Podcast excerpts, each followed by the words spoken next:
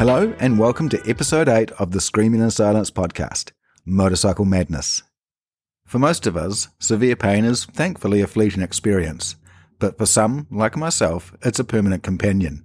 For the past 25 years, everything I've done or experienced has been accompanied by chronic pain. Yet, to the surprise of most, I consider myself one of the luckiest people alive, and I'm thankful for this journey. Through this podcast series, I'll share with you my story and the insights I have gained that have allowed me this perspective. As you'll be aware, my journey is one of overcoming adversity, of taking control back when it appears it has been stripped of you. From adjusting to living with one working arm to learning how to control pain and its effect on me, I've faced every battle that I've encountered and successfully navigated my way through them.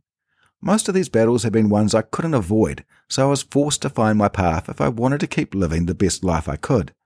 But there was one battle that I was never forced to fight, one I could have been well excused for not considering taking on, and that is returning to motorcycling. It was, after all, a motorcycle accident that was the cause of my journey. I know all too well the risks involved. After the accident, though, the motorcycling bug was still there. I remember being asked at the time if I resented riding now, now that I was permanently injured and living in pain.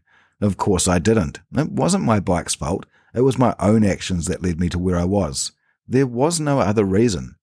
I've heard people say the corner I crashed on is unsafe. No, it's not. The speed at which I approached it was unsafe. People have said to me, ah, motorcycle accident, huh? Dangerous things, aren't they? Once again, I don't believe so. It was me in control of the bike. It was me that was riding dangerously that day. Without a doubt, there is an element of danger involved in the appeal of riding, of being vulnerable to the world around us, but that is countered by being in control of that danger. As a motorcyclist, your safety is your responsibility. I didn't for one moment regret riding motorcycles, nor did I regret the ride I took that mid October afternoon. As I said previously, I was eager to return to my job in the motorcycle industry. But at the time, I didn't think I would ever ride again. I honestly felt that part of my life was done and dusted. Thanks for all the good times. It was a blast, but see you later. Little did I know that motorcycles were to become a big part of my future. Before we get there, though, let's go back to where it all started. While I have lived all my adult life in Christchurch, New Zealand, I was born and grew up in a small town called Lincoln, around 25 kilometres out of the city. I always liked this, as the city was close enough to take advantage of all it had to offer, but far enough away that we had a lot of open space and freedom as kids. Having two older brothers who rode motorcycles meant I was exposed to bikes from a young age. They look fun and dangerous, exhilarating. I remember on long car trips, my mother would tell me to count horses I saw to ease my boredom, and no doubt shut me up from asking, Are we there yet? Instead, I said I would count the motorcycles I saw. The first time I rode one, I would have been at most 10 years old. I was home alone and found the key to one of my brother's bikes, a Honda C90 step through. These are very easy bikes to ride, low seat height, no clutch, and a three speed gearbox. Sitting astride the bike on its main stand, I started the engine and put it into first gear, then started rocking it back and forward, skipping the now spinning back tyre on the concrete pad below. Eventually it gripped well enough and propelled itself off the stand. I was riding. I spent the next 30 minutes tearing around our section, with a grin from ear to ear. The feeling of being in control of the bike was amazing, but I knew I had to stop soon, otherwise my brother would come home to find the bike still hot from my exploits. I was hooked. There was no better feeling in the world as far as I was concerned. From that day forward, motorcycles became my passion. As I was too young to ride on the road, I spent the next few years riding off-road bikes, tearing around friends' paddocks or racing up and down the grass verge on the main road we lived on.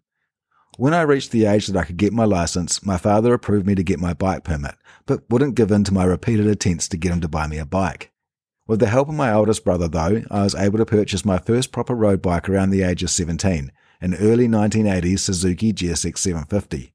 It wasn't the sports bike I lusted after, the GSX R 750, but it was still a fast, powerful bike that I could now ride where and when I wanted. It wouldn't take too long though before I would end up with my dream bike, the GSX-R. I was introduced to this groundbreaking model through a brother's friend. He had a 1985 model in red and black, the very first edition. As he worked not too far from where I attended school in the city, I would get rides in the morning on the back of his bike. It didn't bother me that it meant I got to school an hour before classes started, or that some mornings were just above freezing. I was going to school on the back of one of the fastest motorcycles you could buy. Over 30 years later, I can still vividly remember listening to that bike start, watching it come to life, the smell of it as it warmed up. I was sold. I needed to have one. And this was further cemented when I saw his bike parked in town one night when I was around 16. Our rugby team had been fundraising late at night at the local newspaper's print facility for a trip to Australia, and after I left in my car, I spotted his bike. Totally unexpectedly, he threw me his helmet and key and told me to go have some fun. I will never forget riding this bike for the first time. It felt like a race bike with lights, so responsive, so fast, so much fun that I didn't want to give it back. Fast forward four years later, an opportunity finally came my way.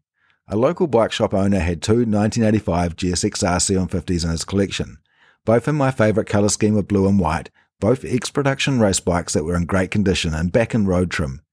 He was happy to sell them to me for a decent price, but I really wasn't in the position to buy them. I mentioned it to one of my brothers, and he decided he would buy the better of the two for himself. Maybe I could bag a ride on that, I thought, so I was more than happy for him to go ahead. But with the birth of his first child nearing, he felt it was best to sell the bike not long after, and I put my hand up for it.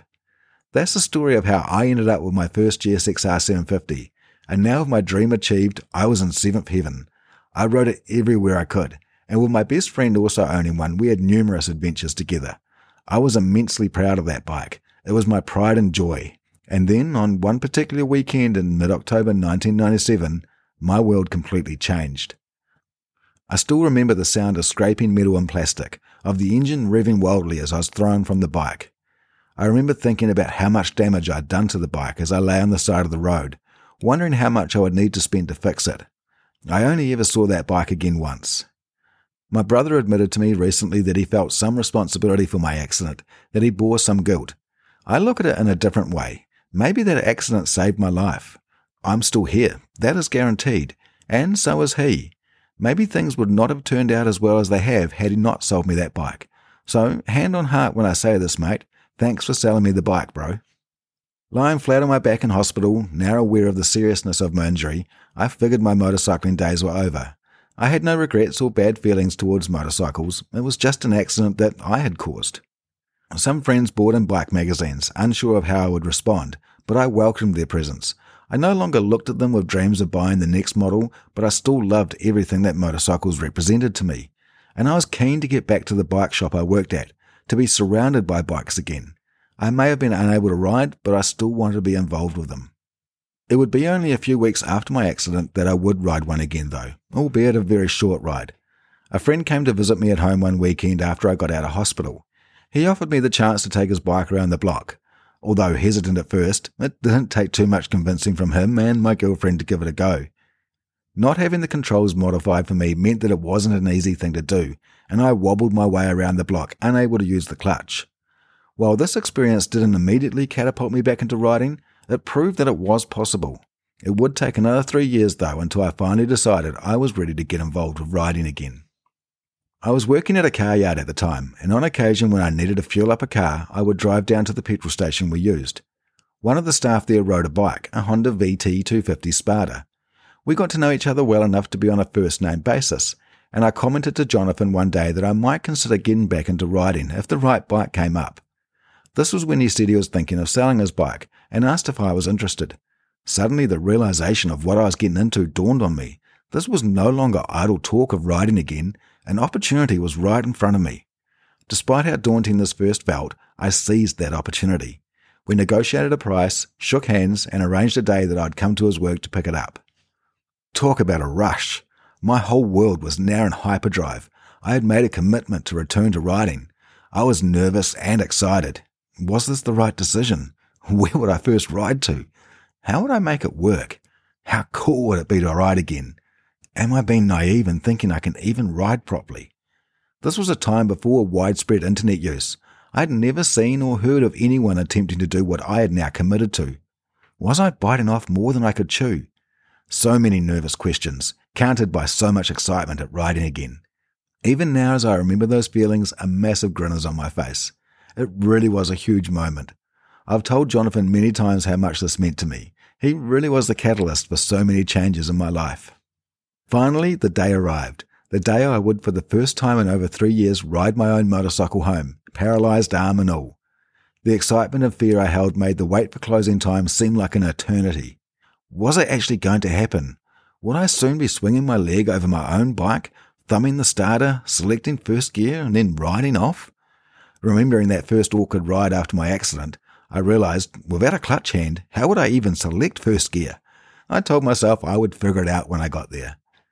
When I arrived at the service station, I saw the bike, but this time I saw it in a totally different light. Prior to this, it was just another motorcycle. To be honest, one that I never would have given a second look. It wasn't a sporty bike, nor was it fast or powerful. But now I saw it differently. I saw it as my companion who would lead me on a journey back into riding, who would help me get back that feeling I once loved. I remember looking at it in the car park and being awestruck by the potential it held. Jonathan was still working, so there was no time for me to stop to enjoy this moment for too long. He had a job to get back to. We shook hands. He asked if I would be okay. I nodded, not really knowing, and climbed on board. I remember thumbing the starter button, the little 250cc V twin engine winding over before catching and coming alive.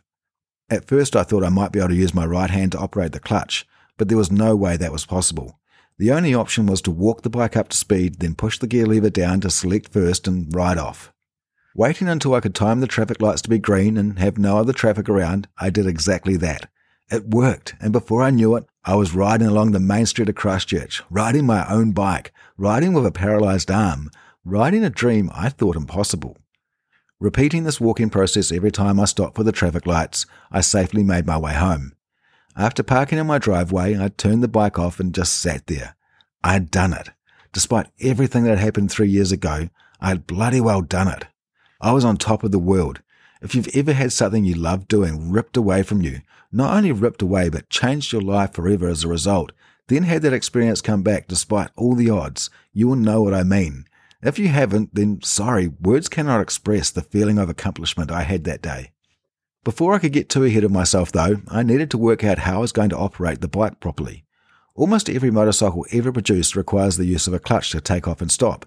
It was just something I couldn't avoid. As I sat on the bike and pondered how I could do this, it occurred to me that my thumb on my right hand was free a lot of the time. It is required to grasp a throttle, but it could be free enough to operate a lever. I got into my car and drove to a nearby motorcycle parts supplier, where I found a suitable clutch lever and perch to attach to the right bar. Back at home, and after only a few minutes, I had made room for and mounted the clutch lever where I needed it. I fitted the clutch cable to the new lever and gave it a try, and lo and behold, it worked. I could now operate the mechanical parts of the motorcycle with ease. It was then that I realized this was more than just possible.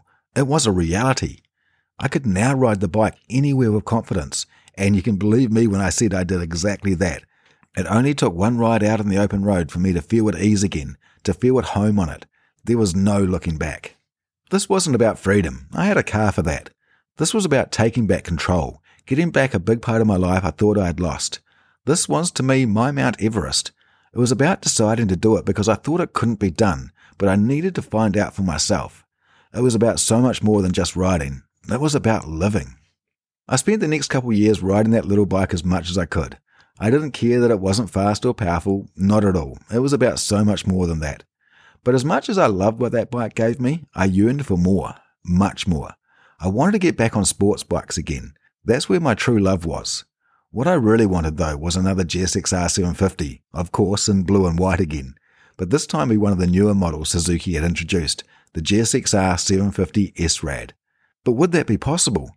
The bike I was riding now made maybe an optimistic 40 horsepower and weighed 150 kgs. The GSX-R I wanted made triple that power and weighed only 30 kgs more, a much different beast. I decided that a lesser powered sports bike was the way to go, so I bought a Suzuki RGV 250, a highly strung scalpel of a bike loosely based on the Grand Prix machines of the time. This was a fun bike, but very uncompromising in its design, needing to be ridden hard to get the best out of it and uncomfortable around town. They also had a reputation for a particular mechanical failure, and mine was no exception, the engine one day finally giving in. Around this time, my new girlfriend, who would go on to become my wife, and I travelled to her home country of Japan. We had met here in New Zealand and started dating before moving in with each other, and now I was joining her to go to Nagoya to meet her family and friends. I'd never been to Japan before and was excited about the prospect, not only to get to know more about her, her family, her life in Japan, but also to visit the bike stores a boy from small time New Zealand could only dream about. Boy, oh boy, I was not let down. I could do an entire episode on the bike stores there. They became my surrogate babysitter at times. She would drop me off at Racing World in the morning and pick me up much later in the afternoon, still at the same place, and I would want to go back the next day. I had never seen so much motorcycling merchandise in one shop before, and being the only foreigner in the shop, they soon came to know my face well. Despite not having a working bike at the time, I wanted to buy what I could. I knew I wanted a blue and white GSX R750, so I bought leathers to match my yet unbought bike. I bought boots as well, gloves, and a helmet, all up around $4,000 worth of riding gear for a bike I didn't have. After a few more weeks in Japan, we returned home and went back to work. It was at work on my first day back that fate was there waiting for me. Although I don't believe in fate, but hey, it sounds good. Fate was there in the form of a blue and white Suzuki GSXR 750 S-Rad. After rubbing my eyes and pinching myself, I figured it must have been a staff member's new toy. I mean, why would someone trade in such a thing of beauty on a car? One of the owners of the company, John, saw me eyeing it up and came over, and in his English accent said, That would be a bit of you, wouldn't it, mate? Too bloody right, I replied. He told me that it was a potential trade in, and that if the deal went through, we could talk. From my office desk, that GSXR stared right back at me, and while I didn't want to get my hopes up, I knew I had to have it. The wait for the customer to come back from the overnight test drive with their decision was agonizing. During the course of the day, the manager of the yard had once again managed to get under my skin. He had a habit of doing this to all the staff, and the owners were all too aware of his behaviour. I brushed it aside though. There was no sense in letting his poor attitude affect my day, and I had a beautiful GSXR in front of me to keep me positive. Until that is, the owner of the bike came back in, shook his head at the salesman who was serving him, gave back the keys to the car, and rode off on my dream bike. I was dejected. Around an hour before closing, John, who was unfortunately no longer with us, walked past and spotted me looking frustrated and asked why. I told him that his stupid manager had been up to his old tricks, but not to worry. He nodded and asked what happened with the bike, to which I bluntly said it was gone. The guy didn't want to buy the car. Without batting an eyelid, John looked at me and said, Call him and tell him to bring the bike back. Why? I asked. He didn't want the car. John said, You want the bike, right? My answer was, Of course I did, but having spent a large amount of money on our holiday, I couldn't afford it right now. He told me not to worry about that, we would sort it out later. Just ring the guy before I go home, tell me how much cash you need, and get the bike off him. I was on the phone straight away, negotiated a price, and told him to get to the yard as soon as possible. I went back to John and told him what I needed, only for him to realize he had left his cash at home. Thinking I'd just wasted this guy's time, John ran the other owner of the yard, Richard, and told him to bring me the cash straight away. So, with money in hand, we filled out some paperwork. I handed the guy his cash, and he handed me the key to my dream bike. Now my levers and helmet I'd just bought in Japan had a bike to suit. In the space of seven years, I had come full circle. From being seriously and permanently injured in 1997 on a blue and white Suzuki GSX-R 750, I was back in 2004 on another, albeit much newer, blue and white GSX-R 750. For the next two years, using the same basic clutch lever modification I came up with on the first bike, I would ride that bike everywhere I could.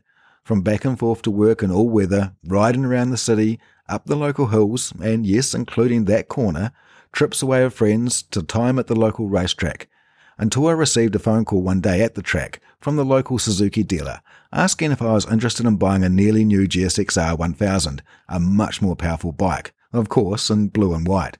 I said no. That wasn't the end of that conversation, however. It turned out that a customer of theirs needed to free up some cash, but wanted to keep riding. They suggested I might pass him my bike and some cash for his newer, more powerful bike. I still said no. I didn't need a more powerful bike, and my GSXR 750 meant a lot to me. The owner persisted, though, convincing me and a friend to visit him to at least check it out. Indeed, it was a very nice example, low kilometres and well looked after. But still, I said no. A couple weeks later, he rang me again and told me to hit him with a figure that would work for me. So, to not be rude, I did, but it was a figure I knew he wouldn't accept. No one in their right mind would. A few days later, he rang me back and said, OK. Suddenly, I was the owner of a GSX-R 1000, one of the King superbikes, one I would keep for the next 17 years, still own today, and will never sell. Over the past 17 years, there have been a lot of adventures on this bike. Trips away with friends, solo adventures, regular rides to popular local riding destinations, casual track time, a day racing it, perfecting wheelies and other stunts, riding displays at the track, bike shows, and unfortunately a couple of crashes along the way. The first was another high side accident, but thankfully on the track, so despite this crash being at twice the speed of my accident in 1997, I walked away unscathed. The same couldn't be said for the bike, however, but a good friend and I spent most nights after work for three months redesigning its look and rebuilding it. The second crash was leaving work one day, my own fault again. Too much throttle on cold tyres on a rough intersection had me eating pavement and a traffic light pole. I actually broke my left shoulder and elbow in that crash, but as I have no feeling in those areas, I didn't know. It was only after 10 days when the swelling hadn't gone down that I went to the doctor, and they quickly sent me off for an x ray. Whoops. Sitting in my garage right now, I have two GSXR 1000s, my main one that I've owned for 17 years, and another of the same generation that I picked up cheap as a complete spare parts bike. When I can, I hope to add a third bike, something a little more suited for town riding, something that is more fun at reasonable speeds. I have a display of helmets, past and present, a display of unused left hand gloves, there's levers hanging up, pictures of bikes on the wall. Most of my closest friends are riders too. When we get together, we talk bikes, work on bikes, watch bike racing. Cliched as it is, if you'd told me back in late 1997 this is how it would be, I would have asked you if you had bumped your head. Despite being the reason I'm partially disabled and in pain, I just can't get enough of riding. There are all the reasons you'll hear from any rider the freedom, the connection between rider and machine, the exposure to the elements, the feeling of carving a series of corners up, the power and speed available, the mechanical nature of motorcycles, and the friendships that you cultivate, and so many other reasons. But for me, there's more to it than just that. What I have achieved by returning to motorcycling is the essence of the message in my journey that of overcoming adversity and taking back control where you can, even if that adversity seems to be impossible and that control found in a place you least expected to find it. And I haven't just dipped my toes back in the water, I've owned this and I've made it look damn good. I'm no expert rider. I still am learning every day. There are faster riders than me, more talented riders than me, safer riders, wiser riders, all sorts. But I'm happy with what I've achieved on my bike. From performing stunt riding displays at the track, a little bit of racing, and I didn't finish last, helping new riders on the road and track, long journeys away with friends. I've done this all with only one arm. When people have seen footage of me doing wheelies at over 200 kilometers an hour, I often hear, I couldn't do that with two arms. My reply always is, don't feel bad, neither can I. Just like I have with my injury in general and the pain, I've taken control where I can, I've owned it, and I've had fun doing it too. Returning to riding has not only been inspiring for me personally, but it has also had that effect on other disabled riders. I mentioned in episode 6, Living the Lucky Life, how one armed Bob from Canada only decided to get back into riding because he had seen what I had accomplished. You heard how much joy it brought him to be riding again, that he feels more complete that he is back on a bike. I can't begin to express how rewarding that is for me. That because I decided I needed to make my life more complete, that I wanted the joy riding brings again, someone 14,000 kilometres away who I've never physically met was inspired by what I did to do the same. I've had people on the internet ask if they can use my setup to try to get back riding as well. People who have seen my posts and been motivated by my actions. Riding has become a therapy of sorts for me too. I touched on this in the second episode. I still get pain when I'm riding, even when I'm having the time of my life on the bike. When I'm fully focused on guiding the bike through a set of fast flowing corners, the pain can snap at me. Bearing in mind that I know I'm in no danger, I can ride through the pain, diverting my focus to what is required, controlling the bike. When you're at pace, shall we say, through a series of corners, leaning as much as you dare, there is no pause button. I can't just go, wait, give me a moment. I must get through it. My survival depends on it. This is a great test for me because the resilience I require in that situation can also be conjured up in other situations. It's not resilience through fighting the pain. I never fight the pain. It's resilience in making sure I can maintain my composure even in the most demanding of circumstances. It doesn't need to be for long, maybe 30 seconds, maybe a few minutes, but it's enough to make me stronger, to empower me. It's not only at speed that the pain can raise its head, but it can also happen when just cruising, say around town. During these times, I am reminded how much I enjoy riding and how lucky I am, despite my injury, to be riding at all on a bike that means so much to me. The title of this week's episode can be taken a couple of different ways. Some people see me as being mad to get back on motorcycles again. These people don't ride. To me, though, it's about my mad love affair with bikes. Motorcycling pushes me to my extremes at times, and I love it for that. Whether it's controlling the bike on one wheel, front or rear, passing someone into a corner hard on the brakes, feeling the rear twist and slip under hard acceleration, all done with one arm, or coping with pain management in a time and place that I need to be focused on getting the bike through a corner, it makes me feel alive, in control. I'm riding a high performance bike in a way that defies my paralysis, without doubt better than when I had both arms. I owe much gratitude to many people over the years who have helped me with my passion. To my two brothers who supported their annoying younger siblings' desire to ride, to Jonathan who sold me my first bike after the accident, to John and Richard for helping me attain their S-Rad GSXR, to Malcolm for spending so many nights helping rebuild my current bike and all the other work you've done. But most of all, thank you to motorcycles in general. Motorcycling may have taken a lot from me, but it has given me back tenfold more. I literally wouldn't be who I am today without them, and I believe that is cause for celebration. Thanks once again for being a part of my journey. Next week's episode is on a subject that still makes me uncomfortable, being seen as inspirational. From how at first I couldn't see why to now using it to help others, it's been a journey of its own. Don't forget to check out my website at onewingkiwi.com. I'll be adding more content to it as I can. Also, please share this podcast with anyone you think could benefit from it. I've already seen firsthand how it is making an impact, and I want to extend that as far as possible. To all of you, thanks for listening to my podcast.